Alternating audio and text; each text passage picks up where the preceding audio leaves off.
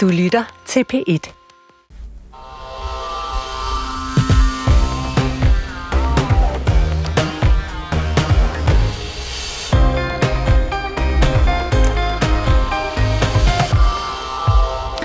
I dag skal vi en tur til Ærø, og denne kvinde, Helt ærligt, hvor, hvor er det vildt, det du skriver om mig. Hvor er det en vild udskamning af et enkelt menneske af en borger. Det handler om arbejdsmoral og udskamning af en enkelt borger der i det sydfynske øhav. Så tager vi også øh, et smut omkring Madrid og øh, ham her. Kære Mary, du giver mig tryghed, glæde og lykke. Jeg er nærmest ved at boble over af spørgeløst på, hvad den nærmeste og fjerneste fremtid vil bringe for os. Ja, det handler om en kronprins med rullekuffert på en tur til en vis Casanova i Spanien. Og så kommer det i dag også til at handle om en krig, der er rykket ind i gaderne og på universiteterne i Danmark. Nogen har også et ansvar for at have en dialog med israelerne om, at ja, I skal give gensvar, det er jeres ret, det mener jeg faktisk også er jeres pligt, men I skal også tænke over, hvad er Israels langsigtede øh, interesser. Det her, det er p Debat. Vi inviterer i dag til julesalon. Vi endevender tre af de debatter, der gik ild i i 2023, som satte dagsorden på tv, på lyd og på de sociale medier. Velkommen øh, til lytterne og til øh, alle mine gode gæster her i studiet. Tak for at komme ilende her øh, i dagene mellem jul og nytår øh, til øh, DR-byen. Og jeg håber, I alle sammen har haft en god jul. Jo, Jo, tak. tak. Det var dejligt. Det var godt. Øh, vil I ikke også være søde og præsentere jer fra, øh, for lytterne, øh, der er med os? Vi kunne starte her. Jo, øh, Dennis Nørmark. Jeg er antropolog, forfatter og gæst i det program med jævn mellemrum. Ja, Jeg er Jakob Fagerby, jeg er skuespiller og næstforperson i Dansk Skuespillerforbund.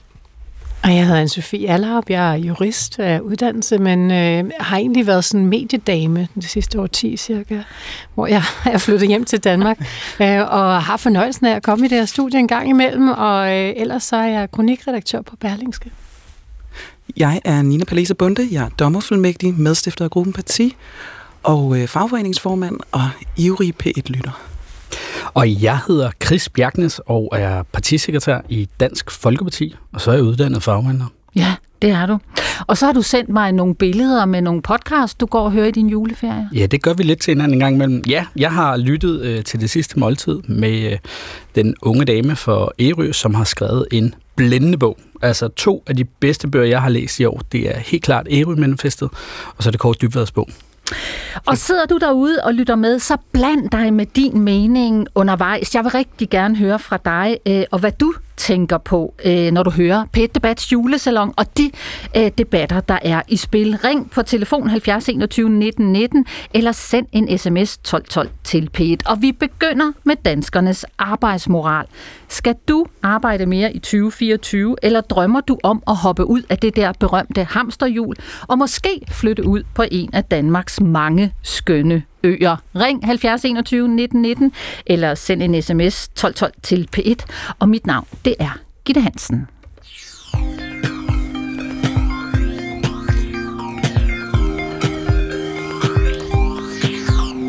Og det var jo som bekendt i 2023, at vi danskere fik at vide, at vi skal arbejde mere for vores land og øh, for vores statsminister.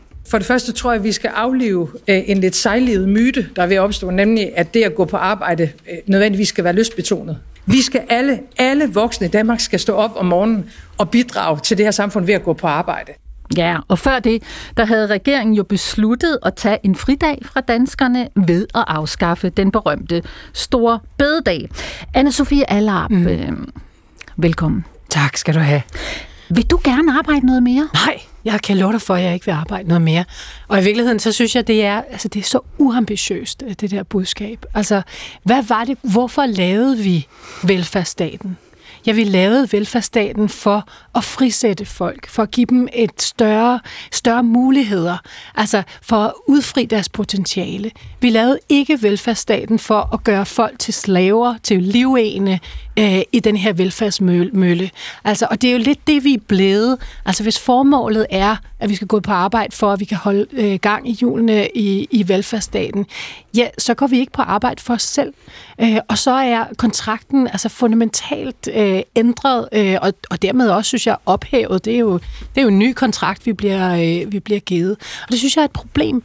Altså, jeg forstår godt, at man tager til Ærø. Jeg gider også godt. Jeg vil også til Ærø. Man har jo et flere kvadratmeter per person på Ærø end noget andet sted i hele fucking Danmark. Øhm, altså, det, det, jeg forstår godt, at man bare siger nej. Øhm, hvis du er oppe i sådan topskatteniveau, så er det faktisk nærmest ligegyldigt at, at tjene flere penge. Øhm, og jeg er ikke sådan en, som synes, at topskatten har, har er, grund, mm. altså, er, er årsagen til alt ondt. Men altså, det er, jeg synes simpelthen, vi betaler så mange penge. Vi har de højeste øh, udgifter til bolig mm-hmm. øh, i Danmark. Vi har nogle af de højeste udgifter til, øh, til indkøb. Øh, vi er et hundedyrt samfund, øh, og det er for meget, og det slår os ihjel. Altså helt konkret kan man se det slår på. os ihjel? Det, jamen, det slår os faktisk ihjel. Altså, det, vi har, vi har Europas, nogle af Europas, i Vesteuropas laveste øh, antal af raske leveår. Hvis du er en dansk kvinde med en mm-hmm. kort uddannelse, så lever du kortere tid end alle andre kvinder i Vesteuropa. Altså, det, jeg synes simpelthen, at der, vi, skal, vi skal have en helt ny fortælling om, hvad det er for et ulige og, og, og svært samfund, vi er. Altså, øh, da vi talte sammen tidligere, Alab, der sagde du til mig, at du er velfærdssoldat til kvalmegrænsen. Altså, da, da vi startede... Det? Ja, det sagde Jeg skrev det her på mit papir. Og, og så lagde jeg jo mærke til, da vi startede, du har jo en lang række titler og job, øh, foretagsomhed. Altså, du er vel en af dem, der arbejder rigtig meget? Ja, jeg arbejder sgu skide meget, men jeg har også to børn, som jeg skal forsørge, efter jeg har forsørget staten. Altså, jeg, jeg, alle, langt de fleste penge lægger jeg til staten, og så prøver jeg at forsørge mine børn i verdens 9. dyreste by. Og det er altså ikke, altså ikke sådan, at vi har verdens 9. højeste lønninger, tror jeg, i København. De er i hvert fald ikke udviklet sig på samme måde som prisudviklingen i København. Så jeg, jeg, jeg, jeg arbejder selvfølgelig, og man skal også øh, jo overleve i sin pensionstilværelse osv., men, men jeg synes, det er hårdt. Jeg kan godt forstå, at danskernes levetid er så kort, som den er. Dennis Nørmark, også øh, pænt goddag til dig. Tak. Antropolog og forfatter og alle mulige andre ting. Mm. Øh, vil du ud af hamsterhjulet, eller er du vild med at gå på arbejde? Mm, nej, jeg er ikke vild med at gå på arbejde. Altså, jeg har altid ønsket at skulle tjene så meget som muligt for den mindst mulige indsats. Aha. Øh, og det mener jeg. Og det, og det, er det, det, nogen det, det kalder at leve for, efter. Er det det, nogen kalder for doven? Nej, nej, nej. Jeg prøver, kan man sige, at, at jeg kunne godt arbejde mere. Selvfølgelig kunne jeg det, og så kunne jeg tjene endnu mere. Men jeg synes, jeg er nået i mit, mit niveau, hvor det, sådan, hvor det passer mig rimelig godt. Mm-hmm. Øh, men jeg føler ikke mig forpligtet på at skulle arbejde mere. Altså, arbejde er for mig en måde at ernære mig selv og min familie. Så skal jeg finde noget arbejde, der er så lidt lidelsesfuldt som muligt, og forhåbentlig også underholdende og interessant, og det synes jeg også er lykkedes mig at gøre, men det er ikke et mål at arbejde overhovedet for mig. Det er et mål at slippe for det. Det er simpelthen et mål at slippe ja, for det. det. er det, helt klart. Så når Mette Frederiksen, statsministeren, regeringen siger, at vi skal arbejde noget mere, vi skal bidrage med det, vi kan, det er der en forpligtelse til i det her land. Der er brug, dit land har brug for dig. Hvad siger du så? Så vi bliver, grunden til, at vi tror, at vi bliver så sure over det, som det, er jo, det har jo virkelig ikke været noget populært statement fra hende, øh, så er det jo fordi, at virkelig, hvis du kigger historisk på det, så er mennesker i den vestlige verden blevet snydt igen og igen og igen, for løftet om på et eller andet tidspunkt, så kommer I til at arbejde mindre. Det er vi blevet lovet i 100 år. At, at, at man på et tidspunkt ville få en teknologi, der gør, at man kan sætte arbejdstiden ned og sætte arbejdstiden ned og sætte, og sætte den ned. I de sidste 33 år er der ikke sket noget. Jo, jo, vi har fået den nyk opad, fordi jeg har fjernet en, en helligdag fra os. Så vi, men man er indtil for at vide, nu kommer der noget maskineri, nu kommer der nogle computer, nu kommer der nogle ting, der gør, at det bliver nemmere og nemmere og nemmere. Men det er jo ikke blevet nemmere. Det er jo ikke blevet nemmere, og folk arbejder stadigvæk øh, enormt meget. Så, så, så jeg tror, der er sket det, at mange af os tænker, hvornår indfrier de nogensinde det her løfte om mindre arbejdstid? Hvornår kommer det? Fagbevægelsen er også holdt op med at, med at arbejde for det. De i mange år for at sætte arbejdstiden ned. Det er de også glemt, glemt nu. Så det er som om, at der var sådan et, et, et promise engang om, at, at vi vil se ind i the leisure uh, world, ikke? Hvor, hvor vi vil få mindre og mindre og mindre tid brugt på arbejde, og vi vil blive mindre nedslidt, og vi kunne måske holde fri om onsdagen og sidde mm. og nyde livet med vores børn. Men, men der kom hele tiden noget, vi skulle, og så fik vi skubbet det der ud i horisonten, og simpelthen, nah, det kommer ikke virkelig lige råd til det nu, men måske om 10 år, måske om 20 år. Og nu begynder folk at sige, hvornår kommer det? hvornår i himlens navn kommer det? Hvornår får vi nogen nytte af alle de der computer, som der er blevet sat ind på mit kontor? Der er bare blevet ansat flere mennesker bag dem. Jeg kan helt så sige, at det her øh, studie, det er i hvert fald fuld af computere, som hjælper med noget lyd og noget teknik, og med at komme ud til øh, lytterne derude. Og sidder du og lytter med, har du en holdning, vil du gerne arbejde mere i det nye år, øh, så ring 70 21 19 19 eller send en sms 12 12 til P1. Nina Palisa Bunde, ja. øh, formand for Dommerfuldmægtigforeningen. Er du på hold med statsministeren? Altså, skal vi alle til at bidrage lidt mere for at holde gang i den her fine velfærdsstat? Gud, var det svært. Og nu ender det måske med, at fagforeningsformanden her går, går, går med med det. det havde jeg, ikke, jeg har ikke lige forudset øh, den linje fra jer to andre. Øhm, der bliver sagt penge. Og man skal være modig. der bliver sagt penge rigtig mange gange øh, øh, her undervejs, og, og jeg tænker også sådan, den her diskussion, det forudsætter jo, at man har penge. Øhm, nu, nu kom jeg selv fra et hjem, hvor mit barndomshjem gik på tvangsaktion. At, at på forestillingen en samtale rundt om det middagsbord om sådan, ej, skal vi ikke alle sammen bare lige arbejde noget mindre, og, og kan jeg arbejde så lidt som muligt for så mange penge som muligt? At man skal op på et vist niveau for at kunne gøre det. Mm. Og der er nogen, der må sidde derude, man må, nu ved jeg ikke, om de lytter P1 eller noget andet, men, men høre det her gengivet og tænke, sikke en, en luksusdiskussion at skulle have, om man vil øh, rykke til Ærø med sin massive friværdi, hvor man så kan skose vores regering for at sørge for, at den friværdi kommer fuldstændig skattefrit ned i ens lomme, og så bebrejder man folk, når de så spiser den friværdi ved at tage til Ærø og, og plante radiser, hvilket man har lov til. Men det kræver jo et vist niveau, øh, en vis, et vis indtægt og et vist livsniveau for at gøre det. Du spørger, om jeg gerne vil arbejde mindre? Ja og nej. Jeg er meget fokuseret på, at min hjerne og min krop skal kunne holde. Min pensionsalder er 73 officielt lige nu, øhm, og det betyder 72,5, undskyld. Øh, og det betyder, at jeg skal jo tage stilling til, hvad min hjerne kan og hvad min krop kan. Jeg har mm. et fysisk hårdt arbejde, men, men de kognitive kræfter bliver også påvirket. Jeg lever af min hjerne. Ja. Så jeg er meget mere fokuseret på, at jeg ikke skal brænde ud i den her proces. Så det er det, jeg er fokuseret på. Det er et mm. arbejdsliv, hvor det ikke sker. Men jeg synes faktisk, at vi alle sammen skal yde noget, også selvom vi allermest har lyst til, det har jeg da også, at, at plante radiser og, og sidde ved et bål med mine børn og nyde mm. det. Men så må vi måske en, arbejde anderledes og effektivt og forberede os på nogle nye livsfaser. Mm. Jeg er meget stor en fan af en, øh, meget stor fan af en tidligere kollega, som da hun stoppede ved en af retterne, så tog deltidsjob som en super medarbejder i en vuggestue. Altså, det er hun ikke uddannet til, men hun elsker det, og mm. børnene elsker hende. Og hun lagde sin akademiske skam fra sig og tog det her arbejde, som er en kæmpe gavn for vores samfund. Kæmpe kado. Så jeg er lidt på team med det her. Du er på team med det. Øh, det var jo en kvinde, bosat på Ærø i det sydfynske øhav ved navn Maj My Midtgaard, der skrev bogen Ærø-manifestet om at stemple ud af hamsterhjulet, om at arbejde mindre, tage sine børn ud af daginstitutioner og vælge et liv med mindre fart på, med mere tid til familien. Og den bog, den satte jo gang i en hæftig værdidebat om arbejdspligt, om dogenskab, og der var nogle socialdemokrater, der blev en kende provokeret. Udlændinge- og integrationsminister Kåre Dybvad Bæk skrev en bog med ja, en slags modsvar med titlen Arbejdets land. Og de to forfattere, Maj My fra Ærø og Kåre Dybvad fra Holbæk de mødtes så på tv, og så lød det sådan her. Tusind tak for besøget. Maj My Midtgaard Majdan og Kåre Dybvad. Helt ærligt for. Tak. Hvor er det vildt, det du skriver om mig. Hvor er det en vild udskamning af et enkelt menneske af en borger som minister. Er du... Lad os så hoppe en tur til Ærø. Øh, glædelig jul, Maj My Midtgaard. Glædelig jul, Gitte. og velkommen. og ja, tak. Og velkommen i Pet Debats uh, julesalon. Hvis du med et ord, Maj My, skal sige det, hvordan har 2023 så været uh, for dig? Jeg tror, da du spurgte mig i går, så sagde jeg taknemmelig, men lige nu, når du har spillet det der lydklip, så tror jeg faktisk, at det ord, der popper op, det er overvældende. Ja. Havde du forestillet dig, at du kom til at fylde så meget i 2023? Øhm, jeg havde ikke haft nogen ambition eller håb om, at jeg kom til at fylde så meget, men jeg havde helt klart håbet på, øhm, at den debat, som min bog har været med til at starte, at den vil blive toneangivende, fordi jeg oplever, at det er en debat, der vedkommer os alle. Det er en debat, som både er, øhm, er vigtig for mennesker og for dyr, havde jeg sagt, og for vores klima.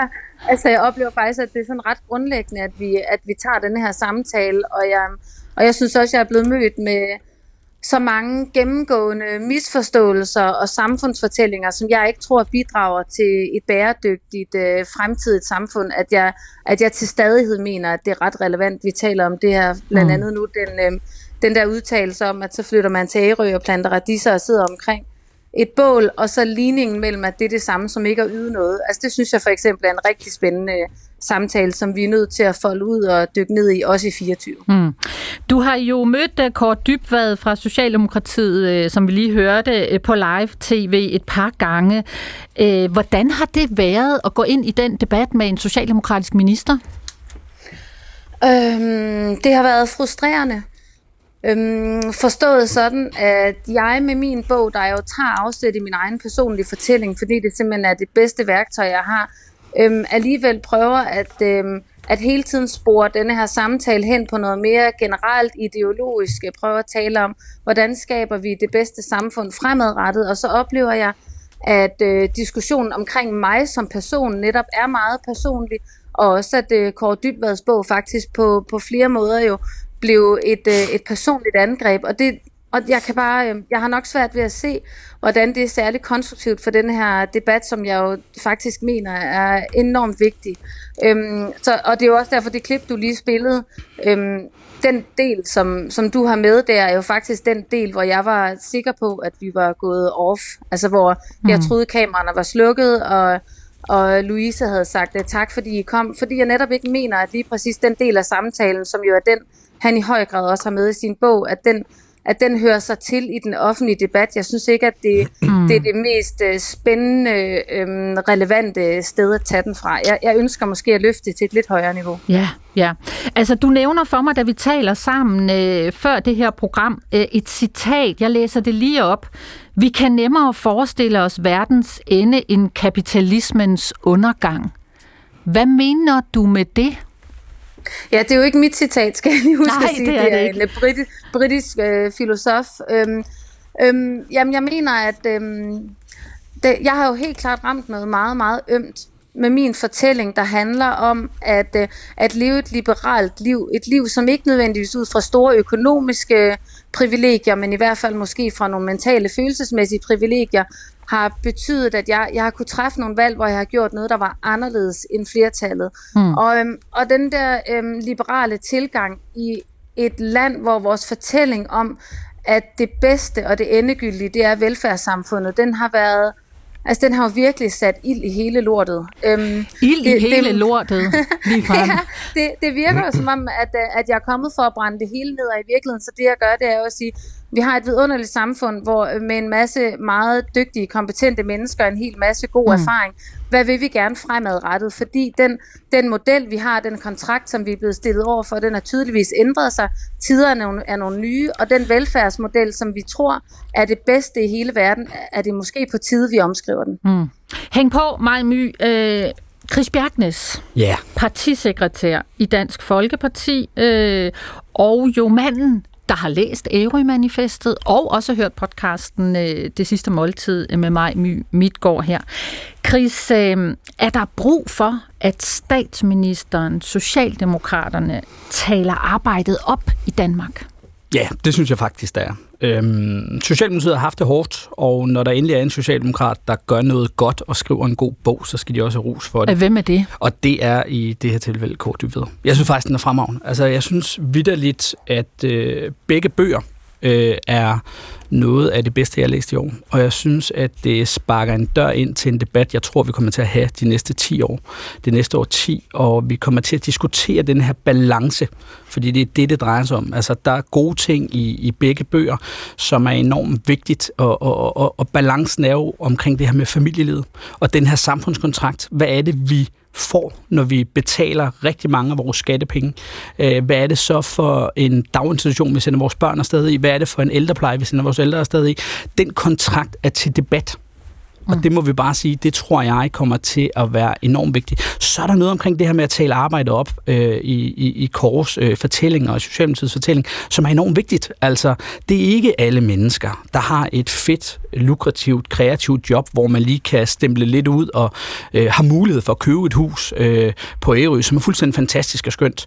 Øh, der er altså rigtig mange mennesker, hvor det er... Har du været på Ærø? Ja, det har jeg, og jeg må bare sige, det er et fuldstændig magisk sted. Altså, jeg synes, det er så skønt. Mm. Og Skal du til Ærø og ud af hamsterhjulet Bjergnes? Nej, det skal jeg ikke. Øh, Jeg elsker at arbejde. Øh, Det må jeg tilstå, og det tror jeg også godt, man kan gøre på Ærø. Øh, Nu er jeg uddannet farvehandler, og jeg bemærkede, at der ikke var særlig meget farvehandler øh, på Ærø, og, DF er heller ikke så stor, det gør noget derovre. Så, så, Der er noget iværksætteri, der venter. Ja, der vil være noget andet, jeg skulle ud i. Det er der ingen tvivl om. Mm. Jakob Fagerby, også øh, ordentlig goddag til dig. Ordentlig goddag til dig, Gitte. Ja, tak. øh, næstformand Dansk Skuespillerforbund. Øh, Jakob, altså hvis du kunne vælge, skal du så arbejde mere i det nye år, eller skal du til Ærø? Jamen, jeg vil virkelig foretrække ingen delene, og jeg tror, det er det, der, der er sådan lidt er problematisk ved den her samtale, og ved i øvrigt de her to bøger, som jeg faktisk ikke har læst, øh, men som jo repræsenterer hver deres yderpunkter. Mm-hmm. Og i mange debatter sker der meget ofte det, at man kaster sig ud i hver sin fløj, og så er der, er der kun sandheder derude. Og langt de fleste af os bor jo altså ikke på Ærø. Og langt de fleste af os har ikke lyst til at arbejde mere. Hmm. Øhm, så debatten er fin nok, men nej, øhm, jeg synes grundlæggende, at man skal arbejde, hvis man kan. Punktum. Hmm. Øh, det her vidunderlige samfund, vi har, øh, kræver, at vi bidrager, sådan så at dem, for hvem livet er gået stykker, hvor, som er blevet slået ud af livet, at der er et, øh, nogle hænder, der kan løfte dem. Det, gør, det er et kæmpe privilegie for os alle sammen, at vi bor i et samfund, hvor nogen passer på vores nabo for os. Dennis Nørmark? Nå, men jeg vil bare lige opponere mod i, i, i det der, kan man sige, det forestilling om, at det er øh, at sådan nogen som, som mig eller andre akademikere eller andre, der har, der har haft det godt i livet, at vi ikke også på den tidspunkt arbejder hårdt. Det kan jeg eddermame jer for, at vi har. Jeg har været, altså, jeg har været konsulent, man arbejder 60-70 timer om ugen. Det vil sige, det niveau, jeg er nået til i dag, har jeg nået mm. på grund af ekstremt meget hårdt arbejde. Der er bare et tidspunkt, hvor jeg siger, det gider jeg ikke mere. Nu vil jeg gerne lukrere på, at jeg på et tidspunkt har arbejdet meget hårdt ved at gøre noget andet. Det er der nogle samfundsgrupper, der ikke kan på samme måde, fordi det, de laver, er på en anden måde. Men, men, men det har jeg altså ikke ondt af. Altså, de er landet der, hvor de er. Jeg er landet der, hvor jeg er. Jeg bruger de privilegier, jeg har, og de evner, jeg har på den måde. Og jeg gider ikke at høre på en eller anden, som kan snøfte historie om, at det er synd for buschauffører og alle mulige andre folk. Fordi, altså, hvis de havde hængt lidt mere i skolen, kunne det jo være, at de ikke var blevet buschauffører. I skal Men lige... vi skal jo have buschauffører. Ja, vi skal have præcis have buschauffører. Og, og de fleste buschauffører, jeg kender, klynker faktisk ikke over deres arbejde. De synes, det er fedt og interessant. Det er jo også akademikere, der har en tendens til at tænke, at buschauffør vil nok helst undgå at være buschauffør. Malermester vil nok helst undgå at være malermester, for det eneste rigtige i verden, det er at lave det, vi laver. Men, men jeg beklager mig, hvis man er ude i den virkelighed, finder man ud af, at de mennesker lider faktisk ikke under deres erhverv. Så jeg ved godt, det er ekstremt svært for akademikere Jeg har en mellemlang praktisk uddannelse. Jeg er gudskelov ikke akademiker. Ah, hvad er det for? Gudskelov, siger du så her i Pit Debats julesalon. Og alle øh, jer, kære gæster, har fingrene i vejret og vil gerne sige noget. Der er også en del lyttere, der har fingrene i vejret, så vi hopper lige øh, en tur ud til Sten øh, Petersen i Næstved. Hej Sten. Goddag. Hvad er din pointe? Vil du gerne arbejde noget mere? Øh, nej, jeg kan sgu ikke. Øh, det, jeg har været i, i Københavns Lufthavn i, i snart 40 år, så, så, og jeg har jo arbejdet fuldtid altid, men, men jeg kan ikke arbejde mere, og jeg, jeg tror, der var mange af mine kollegaer, der, der, der gerne ville arbejde mere på den måde, at, at de, de kommer til at stoppe før tid, fordi at, at arbejdet er så hårdt, som det er. Mm. Men kunne du drømme om øh, at hoppe ud af hamsterhjulet? Uh, nej, delvis har jeg gjort det. Jeg købte en gang en bundegård øh, for 20 år siden. Øhm, den har jeg stadigvæk, men, men, men, øh, men jeg kommer aldrig til at leve af dyrke økologiske grøntsager. Det er svært at sælge økologiske grøntsager på landet. Hmm. Så når statsministeren og regeringen opfordrer dig og alle andre, os alle, alle os andre vil jeg sige, øh, til at arbejde noget mere, hvad siger du så? Så siger jeg, det desværre, det kommer ikke til at ske.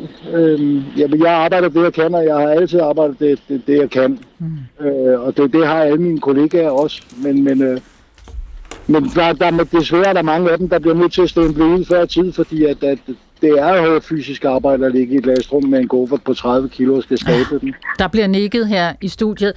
Øh, Sten øh, fra Næstved, tak for at sparke ind i øh, julesalongen her i Pit Debat. Du kan blive hængende, øh, hvis du har lyst. Vi skal lige en tur til Jesper i Harskoven. Hej Jesper. Hej. Hvad med dig? Vil du gerne arbejde noget mere i 2024?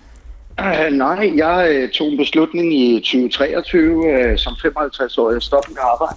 Uh, og startede på arbejdsmarkedet, da jeg var 15, uh, og har arbejdet uafbrudt lige siden. Så jeg tænker, uh, nu var det tid til at nå at lugte roserne, mm-hmm. og ikke slide så meget på mit helbred. Jeg er Ja. uddannet kok, og uh, de sidste 25 år været selvstændig som kok. Øh, med et lille cateringfirma, som jeg var så heldig at sælge ved udgangen af corona, og, og, øhm, og så gav det mig muligheden for i år at trække mig, og det er det bedste, jeg har gjort, og jeg kan kun anbefale det.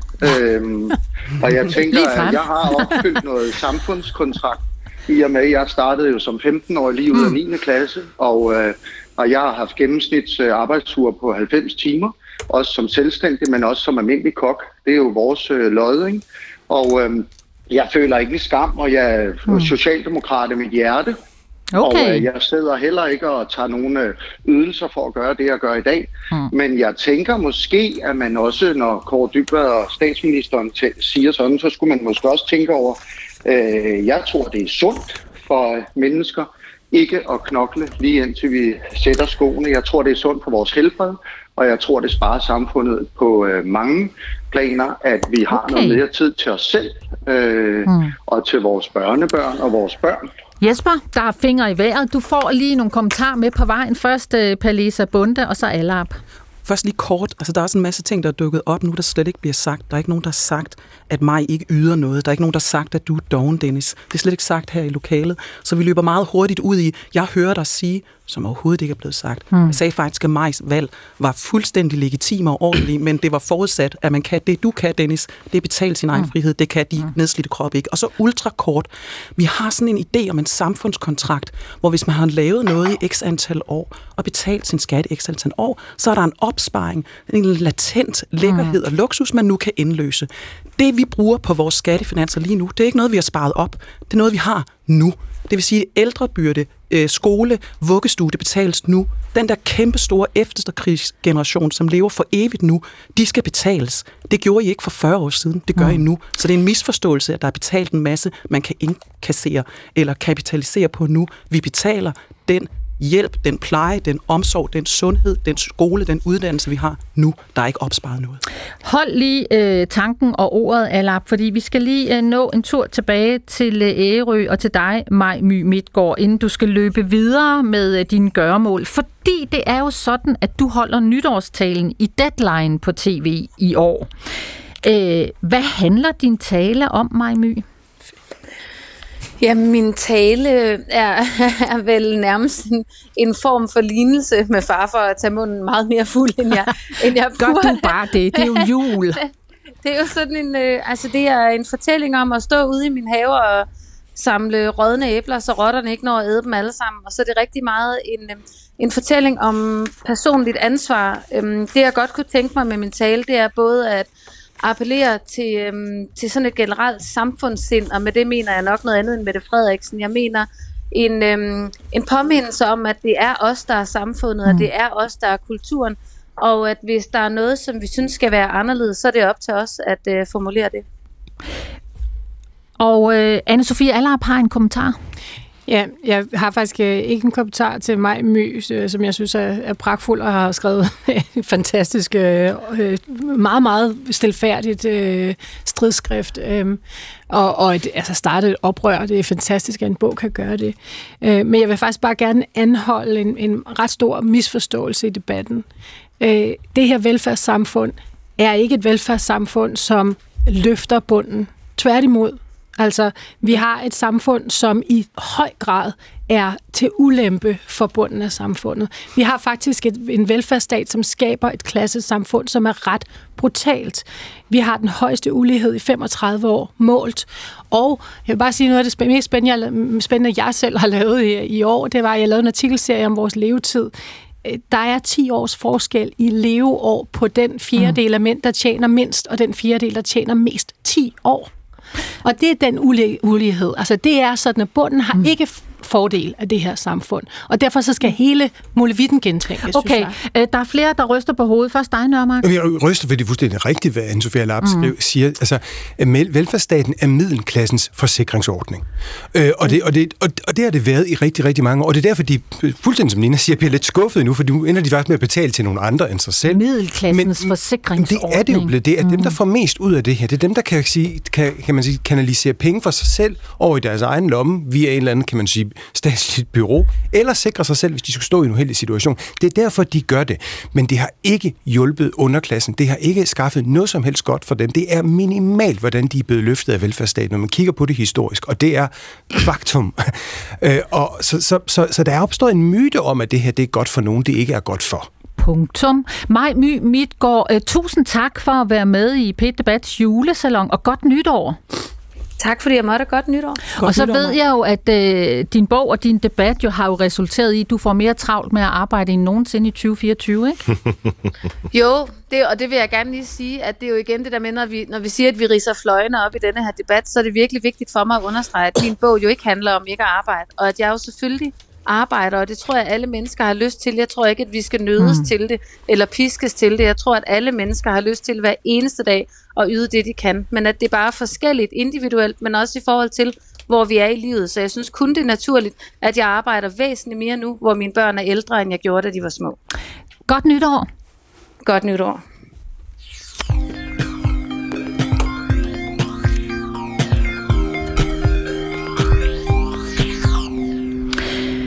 Søndag den 15. oktober, der fyldte prins Christian af Danmark 18 år. 200 unge fra hele landet er inviteret til fest på slottet, og far Frederik, Danmarks kommende konge, holder tale til sin søns 18-års fødselsdag. Øh, og det lyder blandt andet sådan her. Kære Christian, du er født med et ansvar, og det kommer lidt tættere på fra i dag.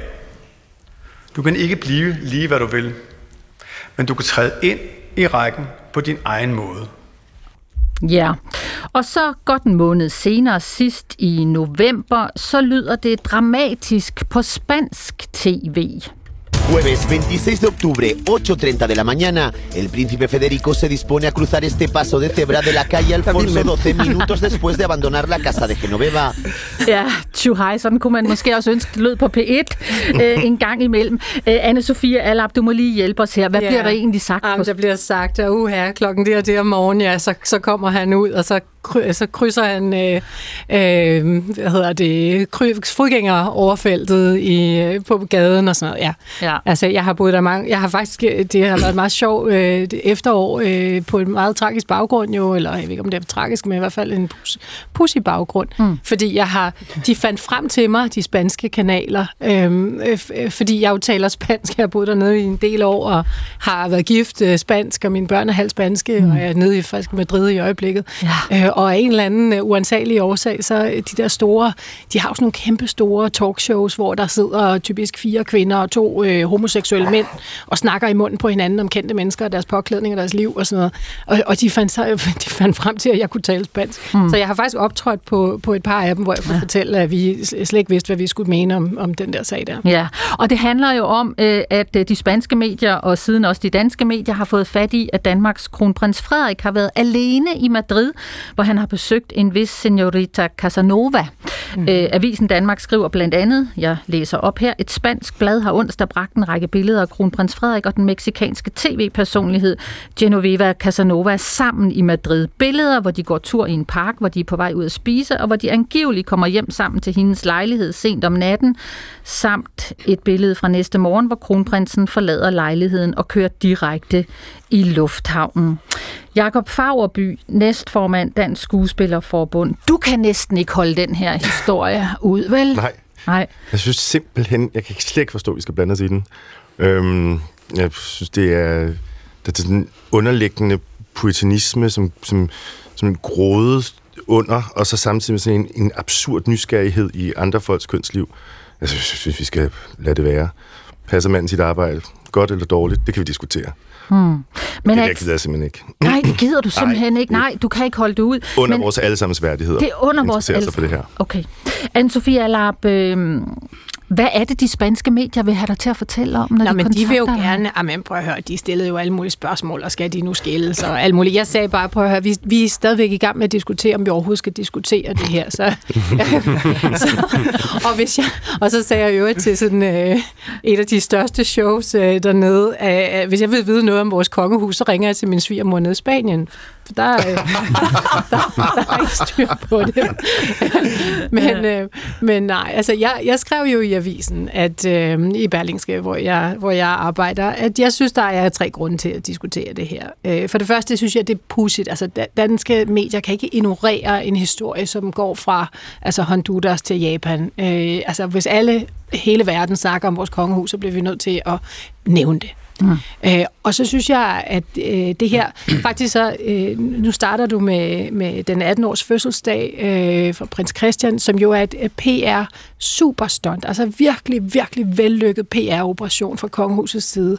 Og så går det lige over til håndtering af den her sag, hvor det bare er så dårligt håndteret. Altså hvor håndteringen fra kongehusets side ligesom åbner flere spørgsmål, og altså ikke formår at bilægge det her. De kunne have sagt, prøv at høre, de kender hinanden, øh, det er en god ven af familien, slut. Men det gør, det gør de ikke, så det er også en grund til at diskutere det. Og så bliver man nødt til, altså det her det er en kommende konge, vi bliver nødt til at diskutere, men hvordan er det, det her det er jo, der er ambassaden er involveret, der er sikkerhedsvagter involveret osv. Hvordan er det, man for, forvalter det mandat? Øh, og det synes jeg også har offentlighedens interesse. Altså jeg er sådan set ligeglad med, hvordan de har det med deres ægteskab. Det må de selv bestemme. Men ved vi, om der tale om venskab eller en affære i Madrid? Nej, det ved man ikke. Mm. Og det er vel også ligegyldigt. Og det er vel også... Det synes jeg virkelig også. er det ligegyldigt, Pelle Sabund? Den nu er jeg nødt til at splitte mig selv i to, og først så går med Jacob og sige sådan, gud, hvor det ikke rager os, hvad de laver bag de lukkede døre, mm-hmm. selvom de er offentlige personer. Og så på en eller anden måde, så forpasser vi en chance til en eller anden diskussion af noget dekorum. Altså, fordi man kan ikke komme udenom, at det er nogle, en gruppe af mennesker, som har fået nogle vanvittige privilegier, med en masse penge tilknyttet. Det er institutioner. En masse danske skattekroner ja, og hvert det, og, år. Ja, og, og, og lad os ikke gå ind i sådan en republikaner- eller, eller kongehusdiskussion, men bare konstatere, at, at, at sådan er det. Og der er jeg så splittet, mm. fordi tænk nu, hvis det her faktisk ret moderne kongehus, som er ved at reformere sig selv, de er ved at afskaffe mange titler, fjerne apanage fra flere og flere. Tænk, hvis de er taget skridtet ud og sagt, ved du hvad, det kan godt være, at vi er royale, det kan godt være, at vi har de her privilegier. Mm. Jeg har en god veninde, og, og, og vi kan godt overnatte hos hinanden som voksne mennesker, uden vi boller, eller sige, jamen, det er så en god bolleveninde, jeg har et åbent ægteskab, eller, ja, I tog mig med fingrene i kagedåsen, eller hvad man kalder Casanova, undskyld, øhm, og, og jeg har kvaret mig, og heldigvis så er vi så privilegerede, vi har de bedste parterapeuter, vi kan komme til rådighed Aha. i Danmark, og ligesom andre danskere, så går vi nu i parterapi. Og så lige knækker det der mysterium, den der sådan guddommelighed, der er omkring kongehuset. Det havde faktisk været sådan en aftabuisering af det, alle andre gør mange andre gør, som er at fejle. Det kan de godt tåle. Vi har været så ligeglade. Vi elsker vores kongehus. Men Dennis Nørmark. Så bliver antropolog nødt til at sige, at det kan ikke lade sig gøre. Fordi, Hvorfor ikke? Fordi at, at det her, det handler ikke om noget, der skal være normalt. Det skal handle om noget, der skal være ekstraordinært. Hvis de begynder at ligne os og knalde til højre og venstre og andre ting, så går en del af den her, kan man sige, aura af dem. Det har de og, gjort og, i Ja, 100, det, det, og vi ved, ved jeg det godt, alle sammen. Det ved jeg godt, men, men man skal huske på, at kongefamilien har en, en funktion som en form for pseudo-familie. Altså noget, vi leger af en slags familie, selvom det ikke er vores familie. Vi leger ligesom et kongedømmet her, ligesom en, en, en, en, en eller anden form for slægt, vi har sammen. Det er også derfor, det værste, mærkeligste, man kan forestille sig overhovedet, det er jo, at, at kongen og dronningen overhovedet har haft sex. Ikke? Det er ligesom ens, ens forældre, man tænker, ej, det er i hvert fald kun to gange. Ikke? Fordi du siger, vi ikke det vil forestiller os, de to har sex. Det, ah. det kan jeg ikke forestille mig. Det er noget agtigt som med mine forældre. Det har de aldrig haft. Og, og det er, fordi vi, vi leger forskellige billeder på kronprinsen, tror jeg. der, der, der, er ikke et ægte vi her, for jeg, Ej, altså, det må jeg sige. Det, det kan jeg ikke stemme Nej, men jeg vil sige, at det er jo, det er jo en, det, det skal jo ikke være ligesom alle, alle andre. Det er jo netop, altså der var sådan en fantastisk afsnit af The Crown her i Netflix-serien mm-hmm. her, hvor man også, hvor man forsøgte på, på, på hvor Blair-regeringen forsøger at gå ind og rationalisere kongehuset og sige, hvor skal der virkelig være en kongelig svanefodrer? Skal der virkelig være det ene, og det andet og det tredje? Er det ikke lidt åndssvagt? Er det ikke lidt irrationelt? Men man skal huske på, at det er jo irrationelt og åndssvagt. Altså, det er jo det, det, er jo det republikaner mm. som mig siger, hvis I vil have kongehus, så må I leve med, at det er irrationelt og underligt og mystifystisk. Og det betyder altså, at at der skal være nogle andre standarder for dem, end der skal være for os andre. Og kan de ikke leve op til de standarder, så viser det jo i virkeligheden kongesystemets, eller hvad hedder monarkiets øh, hulighed. Jeg okay. Men har, standarderne har virkelig seksuelle, og skal vi, at, at, mener du virkelig ægte, at vi skal interessere os for, hvad de laver, hvad deres private aftale er. Det synes jeg er helt gang. Du må godt være republikaner af alle mulige årsager. Du skal ikke fortælle mig, at fordi jeg godt kan lide kongehuset og vil have det, at så skal jeg også et acceptere mine medborgers snære helt utidigt i deres sexliv, liv, ja. og at jeg også skal interessere mig for det. Det er simpelthen en fejlslutning, som jeg ikke accepterer. Jamen, jeg har ikke lyst til det. Jeg er 100% uoptaget af det her kongehus, og hvad han render rundt og laver. Jeg prøver bare at forklare, hvorfor, man, hvorfor ønsket om, at det skal være normalt, aldrig nogensinde vil blive realiseret. Fordi hvis kongehuset bliver normalt, så vil det eksistensberettigelse falde fra hinanden. Okay. Det er bare så harmløst at have sexdrift og, og affære, og gå i parterapi og lave børn og gå fra hinanden og komme tilbage igen, mm. så det vil ikke påvirke okay. kongehuset. Yes. Så derfor normalitetsbegrebet her er, tror jeg er forskelligt mellem dig og mig. Det vil ikke mm. påvirke min holdning til kongehuset, at de gjorde de her ting. Mm. Der er nogle andre ting, hvor de skal have en høj standard. Øh, inden vi går til det, øh, Chris Bjergnes, som royalist, Ja, det må Er- jeg sige, ja. Ja, altså kan du have det her med, at vi taler om, hvorvidt øh, kronprinsen måske, måske ikke har en affære i Madrid? Jeg synes, det er altså... Jeg havde det meget ligesom Jakob til at starte med. Altså, kongehuset har været igennem et fuldstændig forfærdeligt år. Altså, der har været den ene skandale efter den anden, og så kommer det her prins Christian show, som er fuldstændig magisk. Altså, altså den 18-års fødselsdag. 18 års fødselsdag, 200 unge fra Askepot, det, det, det kunne ikke... Altså, hold kæft, det var godt. Hold kæft, hvor var det flot. Og jeg elsker kongehuset. Jeg er prins Joachim stående på mit kontor på, lige foran ham. Jeg er ikke engang min kæreste stående. Altså, jeg kigger på prins Joachim, når Jeg jeg, synes, sidder og arbejder. Altså, jeg elsker virkelig det her. Og, og det, jeg sagde til alle folk, det er, at det kan godt være, at vi ikke skal diskutere det, der er foregået med Rid. Men så kan vi måske starte med at diskutere, om kongehuset får nok penge, fordi han har åbenbart ikke råd til at booke et hotelværelse. Han sover åbenbart på et eller andet Airbnb, eller hvad pokker det nu hedder hos en eller anden. Altså, det er simpelthen så dumt. Og Det var jeg synes, derfor, han sov der. Ja, Han det er vil jeg da tro. Det Altså, det handler da om abanase eller et eller andet. Det, altså, problemet er jo, synes jeg, det er jo kommunikationen for kongehuset. Hmm. De vil ikke Når sige de, noget. De vil ikke sige noget, de lukker har ingen ned. Der, der, altså, og så er det, at vi begynder at diskutere, mm. øh, og, og spekulationen kommer til at være. Og det kommer til at ramme dem i røven i rigtig mange år. Ja, Kongehus, kongehusets øh, PR-afdeling og kommunikationsafdeling, de skulle sætte crown. Ja. Fordi Enig. der får de rigtig meget, der lærer man utrolig meget. Jamen, jeg tror, om- at den her prins Christians fødselsdag, den har taget så meget energi, så de er gået på ferie efterfølgende. Okay, øh, der er en sms, I får den lige her. Øh, den lyder sådan her, den kommer fra Heini Grønbaum. Mænd vil altid være drenge. Mænd, der påstår, at de aldrig har været deres kone utro, er enten fulde af løgn, eller har et unaturligt lavt sex-drive. Hvad rager det i øvrigt mig? Hvilket sexliv kronprinsen har eller ikke har. Men den kunne jeg godt lige tænke mig øh, at tage en hurtig runde på inden, inden radioavisen, fordi hvad nu hvis kronprinsen har været utro eller har en elskerinde. Er det så et problem, ja eller nej? Nej, det er jo ikke noget problem. Altså, det er ikke noget problem for mig som sådan, men, det, men, det, men jeg siger, ja, ja, selvfølgelig kan det få institutionen til at vakle. Ja, det mener jeg, det kan. Prøv at høre, det, vi aner ikke, hvad for en aftale, at øh, kronprinsessen og kronprinsen har. Og, øh, Måske og det er et åbent Det ægteskab. kan være. Og prøv at høre, jeg har også sovet hos andre, fordi det var skide hyggeligt. Jeg har masser af gode venner, jeg altså ikke har sex med. Allarp, altså hvis nu der er tale om en affære, hvad så? Jamen, jeg synes ikke, at det, jeg synes faktisk ikke, at det at med affæren er det vigtigste. Altså, jeg synes, at øh, kan man sige, skulle det komme øh, til så vidt på et tidspunkt, øh, at de bliver skilt, for eksempel, ja, og man lige pludselig har en masse prinsesser og, og prinser i siddende i Australien eller et eller andet, ja, så er der krise. Men altså, det, kan så jo der ikke, det, det kan jo ikke lade sig gøre, fordi i det øjeblik, Nå, nej, du de bliver skal gift, blive så, så øh, accepterer du, at du ikke har nogen forældremyndighed, Ja, hvis du bliver er skilt. Jamen, så det det, giver sig selv. De, kan jo, de er så store, at de måske kunne vælge ja. det. Men altså, det, altså, det, det, det er et problem. Ja, ja. Chris Bjergnes som royalisten, øh, en af dem i hvert fald, øh, i Pet Debats julesalon i dag. Altså, hvis nu der er tale om et åbent ægteskab, lad os bare forestille os det. Øh, og øh, at, øh, at der er affærer rundt omkring. Øh, er det så et problem, altså, eller skal kronprinsen ligesom være det rene forbillede for alle mænd? Det er meget hypotetisk, men... Øhm, Det er klart, fuldstændig hypotetisk. Ja. Øhm, kongehuset er forbilleder for den danske befolkning. Det er en enormt vigtig institution. Jeg siger ikke, at man ikke kan forandre det. Man skal forandre for at bevare øh, en institution som kongehuset, men man skal i hvert fald være skarpe i sin kommunikation, og man skal være klar og tydelig på, hvad man vil og hvad man gør. Og det har de ikke været her. Nina Palisa Bunde, du har 30 sekunder til at runde den her af. 1923 og ringet vil have sit kvindesyn igen. Vi taler kun om manden, og det er også det, der sker i den her sms. Hun har åbenbart sådan lagt sig ned uden nogen kønsdrift på en madras, hvis det er sket. Vi ved det ikke. Og har bare taget imod en mand, som havde en kønsdrift. Altså, det altså du taler om Senorita Casanova. Øh, Casanova med navnet Casanova. Senora, undskyld. Endda. Altså, vi skriver bare kvinden fuldstændig ud af den her ligning med den her sms om, at det er en konge og en mand, der er kommet og taget. Det kan være, hun har erobret ham. Prøv lige at se hende. Hun er en fantastisk smuk kvinde. Prøv lige at gøre det her ligeværdigt. Hvis vi skal tale om samkvem mellem, mellem voksne, så skriv lige hende ind som en kvinde med en vilje og en drift, som kunne have sagt ja tak til en kommende konge. Altså den der sms, nej tak i 2023. Sådan øh, punktum for denne ja. første del af dagens øh, P1-debat julesalon. Men hæng på, vi fortsætter vi retur efter tre minutters nyheder fra Radioavisen. Og der tager vi fat på en lidt mere alvorlig debat, nemlig krigen Israel-Palæstina, som jo er rykket ind i de danske gader og på universiteterne her i landet.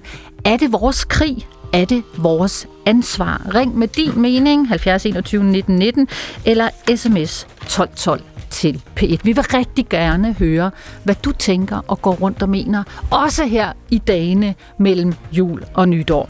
Her får du øh, de seneste nyheder, tre minutter fra Radioavisen, og så er vi retur med hele holdet af gæster.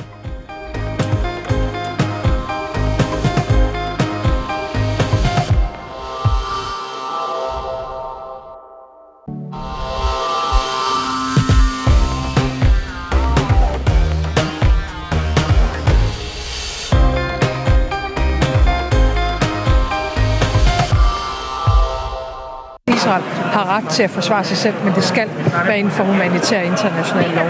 Og vi har et, et, et ansvar det har øh, Israel selvfølgelig særdeleshed, men vi har det også som international verdenssamfund for at beskytte palæstinenserne i den her situation.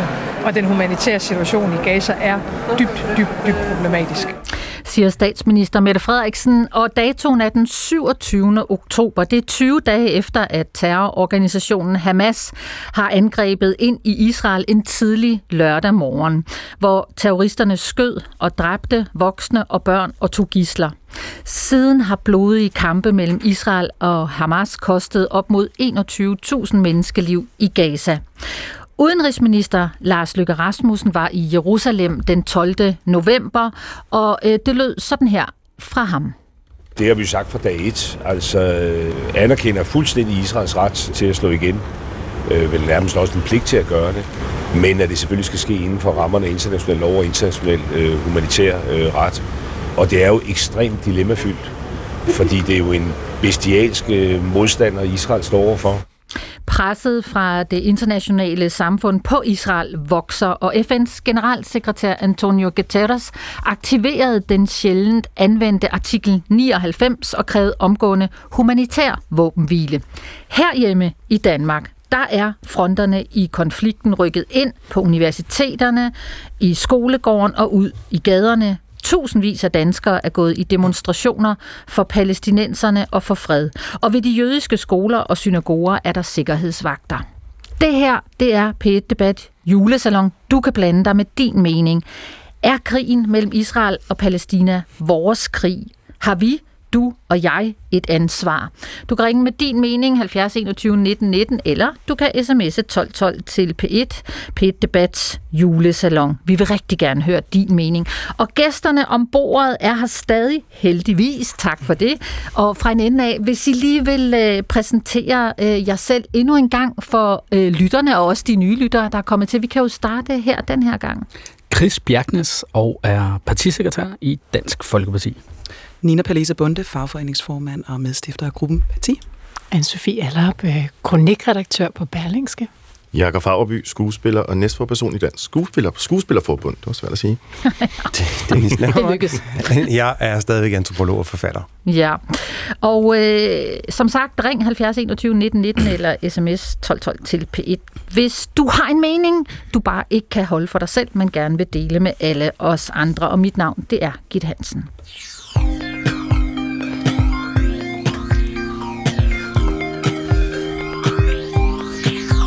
Nå, jeg skal lige sige til jer, at vi har fået øh, et svar fra Heini Grünbaum, der skrev før, øh, særligt til dig, Nina Palisa Bunde. Ikke overraskende. du får den lige. Der står her, nu handlede det jo om kronprinsen som et mandligt forbillede. Ifølge min livserfaring kan jeg berolige den kvindelige, de kvindelige gæster med, øh, at kvinder er mindst lige så utro som mænd, hvis ikke mere. På det punkt har vi selvfølgelig også ligestilling i Danmark. Venlig hilsen, Heini. Det er altså ikke rigtigt. Altså, det er faktisk ikke i hvert fald, hvad man rapporterer. Der er faktisk statistik på det. Øh, de danske mænd øh, sagde i 19 eller 18 eller sådan noget i den store sexusundersøgelse, at de var 23 procent af dem havde været utro i det nuværende parforhold, og det var 14 procent kvinder. Sådan. Ja. Anne, Sofie Allerab, tak for det. Fakta. Elsker data. Mm. Ja. Uh, øhm, fakta. fakta. Uh. og øh, nu til fakta og følelser øh, og øh, konflikten af Israel-Palæstina. Dennis Nørmark, øh, lad mig starte med dig som øh, antropolog og forfatter. Øh, du har kaldt uh, konflikten, da vi talte sammen, for den store stedfortræderkrig, altså politisk for højre- og venstrefløjen, også her i Danmark. Prøv lige at forklare, hvad du mener med det. Jamen, det har den faktisk været i mange årtier. Altså, man kan sige, at vi har jo en tendens til, at venstrefløjen holder med palæstinenserne, og højrefløjen holder med, med jøderne, med israelerne. Sådan generelt. Det er ikke nødvendigvis sådan i alle lande. I USA det ser en smule anderledes ud, men, men det er der. Og det vil sige, det har været lidt den måde, vi kunne, kunne bekrige hinanden på os. Altså man synes, det har været mere synd for palæstinenserne, hvis man var venstreorienteret, og, og hvis man har været højreorienteret, har man været, haft en tendens til at synes, at det, der er også, der, det er også forfærdeligt, hvad der foregår, og de sender missiler ind, og dit og dat, og der var nu, de har også ret til at den her stat og holocaust osv. Så, videre, så, videre. så vi har leget sådan lidt en krig med hinanden igennem den her konflikt igennem mange år. I USA har det det samme. krig med hinanden? Ja, fordi man kan sige, man kan jo, vi kan jo diskutere, altså dels hvor vigtig konflikten i virkeligheden er. Der er mange andre konflikter i, det her, i den her verden, som er langt mere dødelige end den her. Den er langt farligere. Hvad tænker du på der? Jamen, du kan tage til Burkina Faso og Venezuela og Kongo og andre steder, hvor der dør langt flere mennesker, der dør i den her konflikt. Vi går enormt meget op i den, fordi den handler om os og fordi vi kan få den til at handle om os. Og den handler om vores historie, den handler om en verdenskrig, den handler om relationer mellem sorte og hvide, den handler om relationer mellem venstreorienterede og højreorienteret. Det vil sige, at vi kan sidde og pille hinanden i navlen igennem den her konflikt. Og det kan vi gøre for evigt, for den her konflikt, den stopper aldrig nogensinde. Hvis I ikke ved det her ombord, kan jeg fortælle jer, den kører de næste 100 år. Der kommer aldrig nogensinde til at være en løsning på den, så vi kan genbruge den her som et eller andet spejl på os selv. Og jeg synes, at det er ærgerligt, fordi der er andre konflikter, vi faktisk kunne løse, og vi kunne gøre noget ved, men den her konflikt, den masker vi os ved i dag ud og dag ind, fordi at den fortæller os en masse historier om os selv. Mm. Altså, øhm, hvis det forholder sig, som du siger, Dennis Nørmark, hvad er så den rigtige måde for Danmark og den danske regering at reagere på? Jeg tør ikke sige, at vi fuldstændig skal ignorere den, men vi skal ikke give den så meget fokus, som vi gør. Jeg synes, det er meget, meget uheldigt, hvordan jøder i det her land bliver behandlet, fordi den konflikt, den drykker herop, og hvordan de bliver stigmatiseret. Og det synes jeg er et ganske alvorligt problem. Det skal vi snakke om. Det skal vi forholde os til. At, at antisemitisme er ved at krybe ind i vores samfund igen på grund af det her. Det synes jeg er ganske alvorligt. Og derfor skal vi kigge på det i Danmark. Men, men, men der, det giver ikke ret meget mening at være orienteret omkring den, øh, fordi den vil aldrig blive løst alligevel. Mm. Den vil aldrig blive løst. Jakob Fagerby, øh, næstforperson Dansk Skuespillerforbund. Du har jo været i Gaza, faktisk. Jeg har ikke været i Gaza. Du har ikke været jeg i Gaza? Jeg har været på Vestbreden. Du har været på Vestbreden, ja, undskyld. Øh, jeg har været i Palæstina i, i halvanden, to måneder. Ja. For 21, år siden. 21 år siden. Ja. ja. Hvor stort indtryk gør den nuværende konflikt og krigen på dig? En kæmpe stor. Øhm, og selvfølgelig har du ret. Øhm, det, er, det, det er jo sådan med krige, vi kan relatere os til. Øhm, forholder vi os mere til, og jeg synes, jeg nu var jeg jo i kirke juleaften, eller ikke juleaften, det var jeg så ikke, der, lidt, det mistede vi med en anden juledag, var jeg. Øhm, og i juleevangeliet, der bliver jo Bethlehem, og Judæa og Galilea, og du ved, alle, alle de her ja, ja. stednavne, øhm, som jo er der, hvor konflikten foregår. Øhm, det er de store regioners øh, samlested. Da jeg var i Palæstina for over 20 år siden, var det allerede rystende for mig at opdage som ung menneske, at det, jeg gik til og troede var en konflikt, øh, viste sig at være øh, noget helt andet.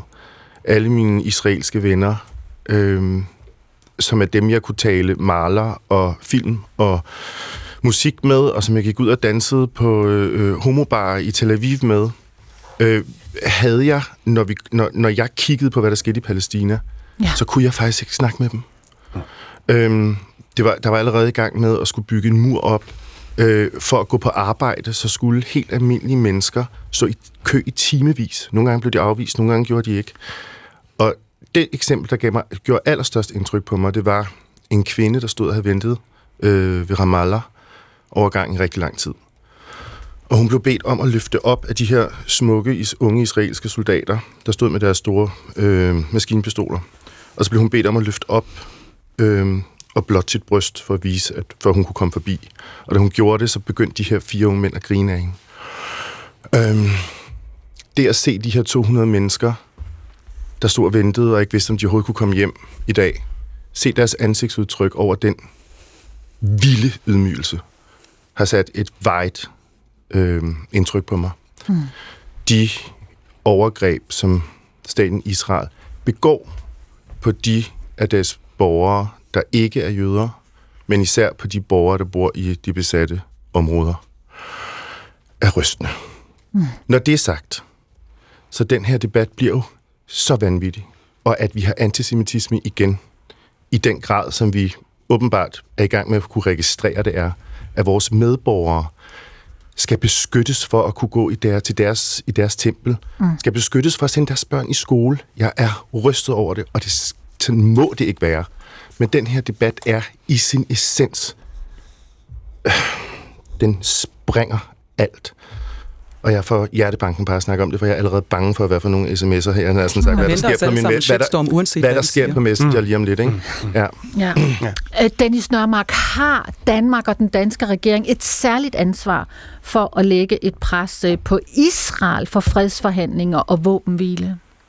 Nej, det ved jeg ikke, om vi, øh, vi har et særligt ansvar for. Altså, øhm, altså de, de skal jo be, begge parter skal jo for fanden opføre sig ordentligt. Det er, der ligger jo igen sådan en, en forestilling om, at, vi, at, vi, at, at israelerne er særligt civiliserede, og derfor så kan vi sådan snakke med dem, mens de andre er, jo, er barbarer og så videre. Ikke? Øh, altså, og der, der, er jo, der er jo barbarer på begge sider, og det, det, det, der, det, der går galt ved den her, det er, at vi altid prøver, vi, vi skal, vi skal altid prøve at finde ud af, er den, er den ene en lille bitte smule mere skyldig end den anden? Ikke? Er den, har den gjort en lille smule mere? Og det er sådan hele tiden en konstant afvejning om, hvem det kan være mest synd for. Altså folk kan jo, når de diskuterer den her, kan de jo, er det jo sådan en perlerække af historiske historier. Så skete det ved Golanhøjderne, og så var der den tredje intifada, og så kom de op på Oliebjerg. Så, altså folk kan sådan hele tiden sige, så gjorde de det, og så gjorde de det. Altså, det er jo sådan en konkurrence i, hvem der har størst historisk hukommelse om, og hvem, hvem har flest gange sagt nej, hver gang han har fået en nej, ja. altså, det er sådan, den børnehave dernede, man bliver jo vanvittig af historien, ikke?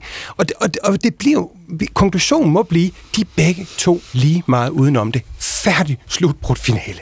Er det sådan, det er, anne Sofie, eller begge sider er lige meget ude om det? Ja, i et, i et vist omfang. Øh, altså, jeg synes i det hele taget, at, at debatten herhjemme handler meget om identitetspolitik og meget lidt om øh, de fakta øh, og, og den udvikling, der har været dernede. Jeg var faktisk i Gaza for øh, et halvt år siden i sommer, øh, hvilket var en kæmpe oplevelse. Jeg, jeg, jeg havde det faktisk som om, det var juleaften. Altså, jeg, jeg synes, det var så spændende at komme derind. Mm-hmm. Øhm, og har været på Vestbreden flere gange også øh, over flere øh, årtier, og har besøgt Israel også øh, mange gange. Øhm, men, men altså, vi, de handler jo øh, ud fra deres forskellige interesser, og det vi i høj grad forsømmer at se øh, her i Vesten, det er, øh, hvad det er for en, kan man sige, en playbook, eller hvad det er for et spil, vi selv indgår i. Hvad er det for et spil? Jamen det spil, altså det, der sker lige nu, grunden til, det sker, mm. det er jo, øh, det er jo ikke Israel, der har anlagt den her krig. Øh, Hamas har angrebet Israel på et tidspunkt, hvor Israel havde en fuldstændig rabiat regering, mm. med det formål at hive IDF, altså den israelske her, ind i Gaza, og det er sket. Øhm, Israel har ikke særlig mange muligheder. Jeg står ikke og forsvarer aldrig forsvaret Netanyahu. Jeg synes, at hans politik på Vestbreden og øh, mange, øh, på alle mulige måder er øh, forkastelig. Men Israel har meget, meget få muligheder. Og Israel har måske strategisk gjort den fejl at give Hamas det, Hamas ville have. Hvad vil de have? Ja, de vil have 10.000 vis af døde civile Gaza øh, civile. Mm. Altså, de, de, vil have, de vil have præcis Altså, hvad denne her bygger du det situation. på, når du siger Jamen, det, det? de sidder jo selv og, og fortæller, de fortæller, at de påregnede et modangreb, et hårdt modangreb. De siger selv, at i million andre regimer har offret millioner af civile i deres kampe. Øhm, de kalder alle palæstinenser øh, lykkelige martyrer. Øh, at det, det, er, det, er en, det er en helt anden måde, og det er en meget, meget kynisk måde mm. at, at se sin egen befrielseskamp. De har også et, et, en martyrdyrkelse. Jeg vil sige, når du mm. er inde i Gaza City, City, så ser du portrætter af martyrer over det hele. Ja. Øhm, og det, den, det er vi, vores, po- altså vores offentlige opinion, vores ageren på sociale medier, folk, der står og, og, øh, og råber i gaderne, vi er en del af den plan, og det tror jeg simpelthen ikke, folk har tilstrækkelig forståelse for, og det de heller ikke forstår, det er, at den her sociale mediekampagne, den var klar den 7. oktober mm. til det her angreb. Mm. Okay. Udenrigsminister Lars Løkke Rasmussen, øh, han er ret bekymret for de der kløfter, der er øh, i debatten, også i den danske debat øh, og i gaderne. Øh, det fortæller han i går i øh, Verden ifølge Gram her på P1, øh, og øh, det lyder øh, sådan her. Det bekymrer mig i den grad. Herunder jo også risikoen for, at hele denne mellemløslige konflikt sådan rykker ind i vores egen samfund. Øh, Jeg havde selv en oplevelse øh, ugedagen efter angrebet, hvor der var en øh, ceremoni i øh, synagogen i København. Ja. Hvor jeg blev sat af af min ministerchauffør op på øh, Frueplads for at gå det sidste stykke ned til Krystalgade. Øh, og da jeg så øh, var blevet sat af, så kom der en gruppe unge mennesker med Palæstina, tørklæder og flag, ja øh, som råbte øh, de her slagord, from the river to the sea. Så fik de øje på mig. Øh, Hej Lars, siger de så. Så siger jeg, I skal opføre ordentligt, siger jeg så til dem, ikke? Og så er der så nogle pige, der siger, jamen, I interesserer jer kun for jøderne. Ja, I interesserer jer kun for jøderne. Øh, Nina Palisa Bunde, øh, du har jo selv blandet dig i den her øh, debat på de sociale medier, øh, og du siger, du har aldrig set noget så voldsomt før. Ja. Øh, du har også mødt det meget voldsomt personligt. Altså, hvordan øh, har det været anderledes lige præcis med den her debat, med den der kæmpe kløft, der er holdningsmæssigt? Jeg kalder det jo sådan set krigsretorik i et land med fred, for der er fred i Danmark. Vi, er, vi har ro på, vi har mad på bordet, øh, vi har basen til at tage de meget svære debatter med en befolkning, som både har palæstinenser, også Hamas-tilhængere, øh, og jøder øh, i vores land. Jøderne vil jeg så lige kort øh, knytte en kommentar til. Altså, det er jo ikke en antisemitisme, der er født i dag. Altså, øh, politibeskyttelsen har jo været der i overvis. Så det er bare, det her det jo fremkalder væsken, hvor det så lige pludselig bryder ud i fuld flor. Det er også en del af det, der er voldsomt. Mm. Og man kontakter professionelle personer, også mig, og siger til mig, men man gør det også til Mette Frederiksen og Lars Løkke og alle mulige andre, at hvis ikke vi kommer med sådan en særlig troserklæring om, at vi fordømmer sionisterne og fordømmer Israel og fordømmer alt muligt andet, så har vi børneblod på hænderne, vi støtter folkemord og folkedrab. Vi er på alle måder forfærdelige mennesker. Og det er jo lidt ligesom at starte en debat med mig, med mig med at spørge, ja, nu har jeg ikke en kone, men er du færdig med at slå din kone? Og så skal jeg tilbagevise, at jeg er børnemorder, at jeg er voldsperson, at jeg hylder, at børn dør. Og det er med meget grafiske propagandabilleder, som bliver delt i fuldstændig utilstedelig grad. Jeg ved godt, børnene bliver dræbt. Jeg ved godt, det er forfærdeligt. Jeg ved alt det, der sker. Men det er krigsretorik, og vi misser muligheden for den rolige samtale i fred med de her to parter, vi mm. faktisk har her i landet. Mm. Chris Bjergnes, øh, lige dig først, og så Fagerby bagefter. Chris Bjergnes, øh, de der unge mennesker, som Lars Lykke, udenrigsministeren, møder der på vej til den jødiske synagoge, der siger, jamen, I holder jo med jøderne. Kan du forstå den kritik? Ja, det kan jeg sagtens. Øh, det, der bare irriterer mig grænseløst i den her debat, det er, at øh, retorikken er enormt hård. Og det her med, at der er en masse unge mennesker, der forholder sig til en krig, de ikke har noget som helst aktie i. Altså, det er fuldstændig som i en skolegård, at vi stiller dem spørgsmål, holder du med Brøndby eller FCK, og så vælger man fuldstændig, som Dennis Nørmark siger, så klogt, det er jo en sted for krig på mange måder. Vi har alle sammen valgt side i det. Det kan vi ikke, fordi verden er ikke sort-hvid. Der er rigtig mange nuancer af det her, men det vi skal forholde os til, det er, at der er en stigende antisemitisme i Danmark. Vi skal forholde os til, at der er jødiske børn, der kan gå i skole uden politibetjente, at de ikke kan spille fodbold uden der holder to politivogne, Er der en hadfuld retorik, at de ikke kan tage det offentlige transportmiddel og vise deres jødiske symbol? Det skal vi forholde os til, for det kan vi gøre noget ved. Vi kan ikke løse Israel-konflikten lige med det samme med Palæstina. Farverby, du havde en finger i vejret lige før. Ja, det blev, blev også sådan lidt, ja, men det, sådan er konflikter. Der, er jo- vi er jo også alle sammen enige om, her, at, at, at vi holder med Ukraine, vi kan ikke lide Rusland. Prøv at stille dig frem og fortælle, hvor fantastisk Rusland er, og hvordan Ukraine bare skal... Altså bliver du altså også bumpet, vil jeg sige. Så I tænker debat. du, Farverby, Jeg at vil, nej, det, det der bare, jeg vil bare give dig ret, fordi det, der er så skræmmende det her, jeg har faktisk jeg har en hjertebanken bare over for at snakke med det her, for jeg kan mærke, at hvis jeg skal sige, hvor frygtelig Hamas er, og hvor redselsfuldt det angreb er, så føler jeg, at jeg også lige skal huske at sige, at jeg selvfølgelig ikke går ind for, at over 10.000 børn er blevet myrdet på Gaza. Hvis jeg taler om det frygtelige i, at øh, civile bliver dræbt i tusindtal på Gaza, skal jeg huske at sige, at jeg ikke har noget mod jøder, og at staten Israel har ret til at forsvare sig. Det vil sige, at vi kan, før vi overhovedet kommer ind og kunne samtale, så skal vi kaste os ud i sådan en masse lappeløsning, hvor vi sikrer os på alle måder, at vi har sagt Hvorfor det rigtige. egentlig? Hvorfor? Fordi debatten er så sindssygt giftig, og i det samme sætter sig i hver sit hjørne. Og det er gør, og det, det er faktisk noget, som jeg tror, at vi skal, alle sammen skal tænke rigtig meget over. Jeg har intet sagt på de sociale medier om det her. Jeg har været flere gange i News Co., hvor jeg har prøvet at lade være med at blande mig, for jeg er bange for den her debat. Mm. Øhm, den offentlige debat, der er færre og færre, der tør at være med i den, og den bliver mere og mere hvad polariseret. er du bange for? Reaktioner. Jeg er bange for min messenger, når jeg tænder min telefon.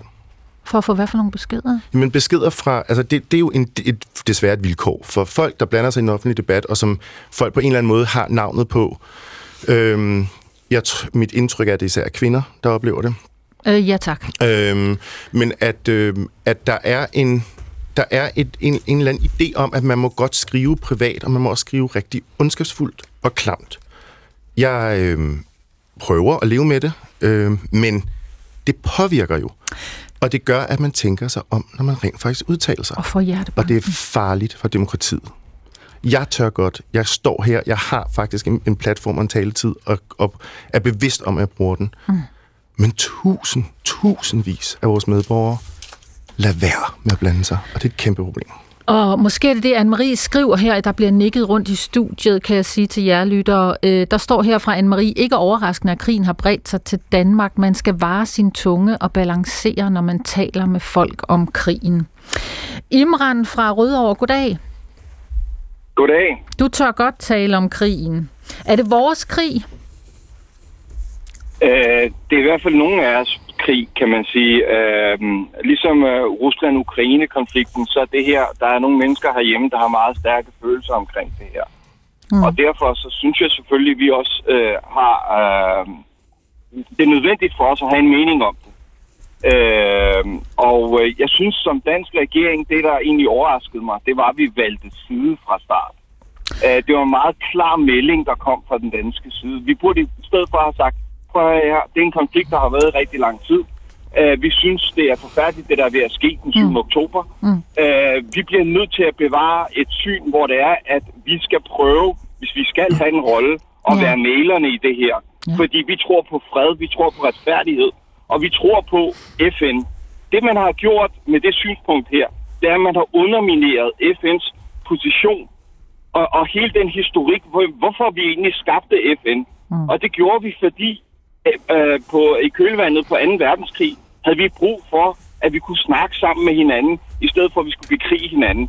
Og der synes jeg, at den her er ved at gå fløjten nu, ved at vi vælger nogle retninger, mm. øh, som, som jeg synes er, er ensporet. Altså, jeg kan som person, og folk i studiet kan have deres meninger, det er helt fair.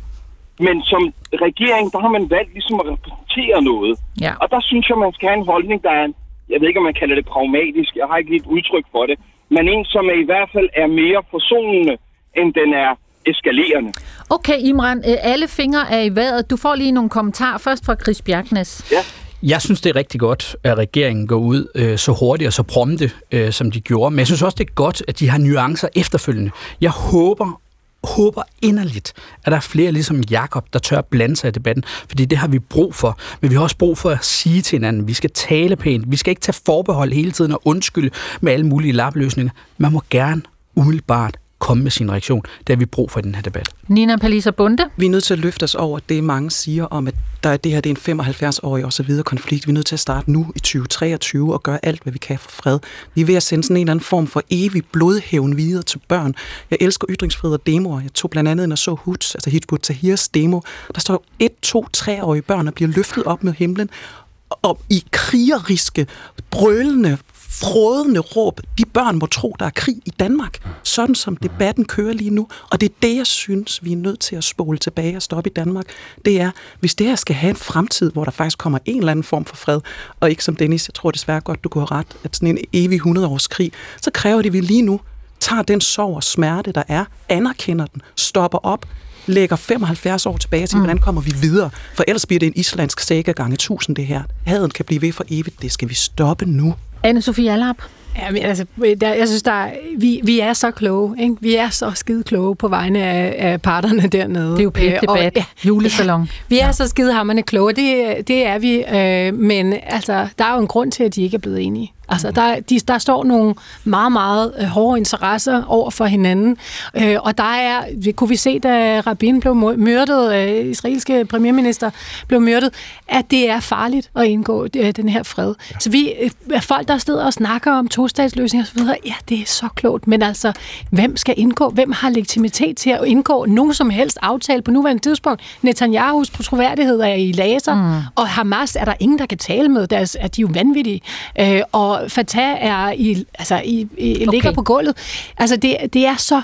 Altså, det, det, der irriterer mig allermest ved det her, det er den ekstreme ignorance, som der sprøler rundt i lokalet, og det, at man har en meget stor del af debatten, som fuldstændig øh, ignorerer Hamas som en faktor i det her. Det er super, øh, meget, meget interessant, synes jeg. Jakob Fagerby, øh, har du øh, en Jamen, kommentar jeg- til faktisk, Imran? Fordi, for Imran, jeg, jeg, for, jeg forstår godt, hvad du siger, øh, men jeg, jeg vil bare sige, når det, det modbydelige angreb, der, der skete den 7., det skal en regering øh, Ja. reagere på. Det skal det simpelthen. Øh, og at nuancerne så kom lidt senere, altså fordi selvfølgelig, da vi kunne se, at, at, at tusindvis af civi- civile, men man kan sige, at regeringen har også ændret sig. Der, hvor jeg blev altså, virkelig ked af det, det var, da statsministeren faktisk begyndte at tale grimt til en dansk journalist. Okay, lad der os lige høre spørgsmål, det. Du siger det lige. Ja. I får det lige her. gøre noget lignende for os at vise sympati over for civilbefolkningen, altså den palæstinensiske civilbefolkning? Øh, Jeg må indrømme, at jeg synes, du øh, øh, bidrager til at relativere noget, som ikke er sammenligneligt. Øhm, Det er Hamas, en terrororganisation, der angriber et demokratisk land, Israel. Og Israel har ret til at forsvare sig selv, og det vil betyde nogle ofre. Det tåler ikke nogen sammenligning. Og det, at en dansk journalist stiller spørgsmålet, er for mig dybt bekymrende, vil jeg gerne sige, og aldeles historieløst. Ja, det var det her, Fagerby. Det er dybt bekymrende og aldeles historieløst, at en dansk statsminister tillader sig at være vred på en dansk journalist om at stille det spørgsmål, for det er helt relevant, og det er, at hun er også på arbejde i demokratiet. Jeg har været så glad for vores statsminister. Hold da op, hvor har hun reddet os igennem den ene krise efter den anden. Men her blev jeg faktisk ægte i tvivl. Mm. Er du blevet magtfuldkommen, ven? Øh, det blev det sidste ord øh, i dagens PET-debat. Øh, tusind tak til jer alle sammen. Også til dig, Imran, for at være med i dagens julesalon. Tilbage er bare... Tak for at-. Ja, selv tak, og tak for modet Godt nytår, til at tage det. Ja, og godt nytår til jer alle sammen. Tusind tak. tak for tiden. Tak. Ja, og, Og den her nytår. julesalon øh, blev sat sammen af Frederik Ernst, Siv Søby, Sofie Andersen og jeg hedder Gitte Hansen. Og du får mere julesalon herfra igen i morgen, enten kl. 12.15 live eller på DR Lyd, når du har tid og lyst. Og fortsat god jul og godt nytår til alle jer derude ved højtalerne. Mit navn er Gitte Hansen.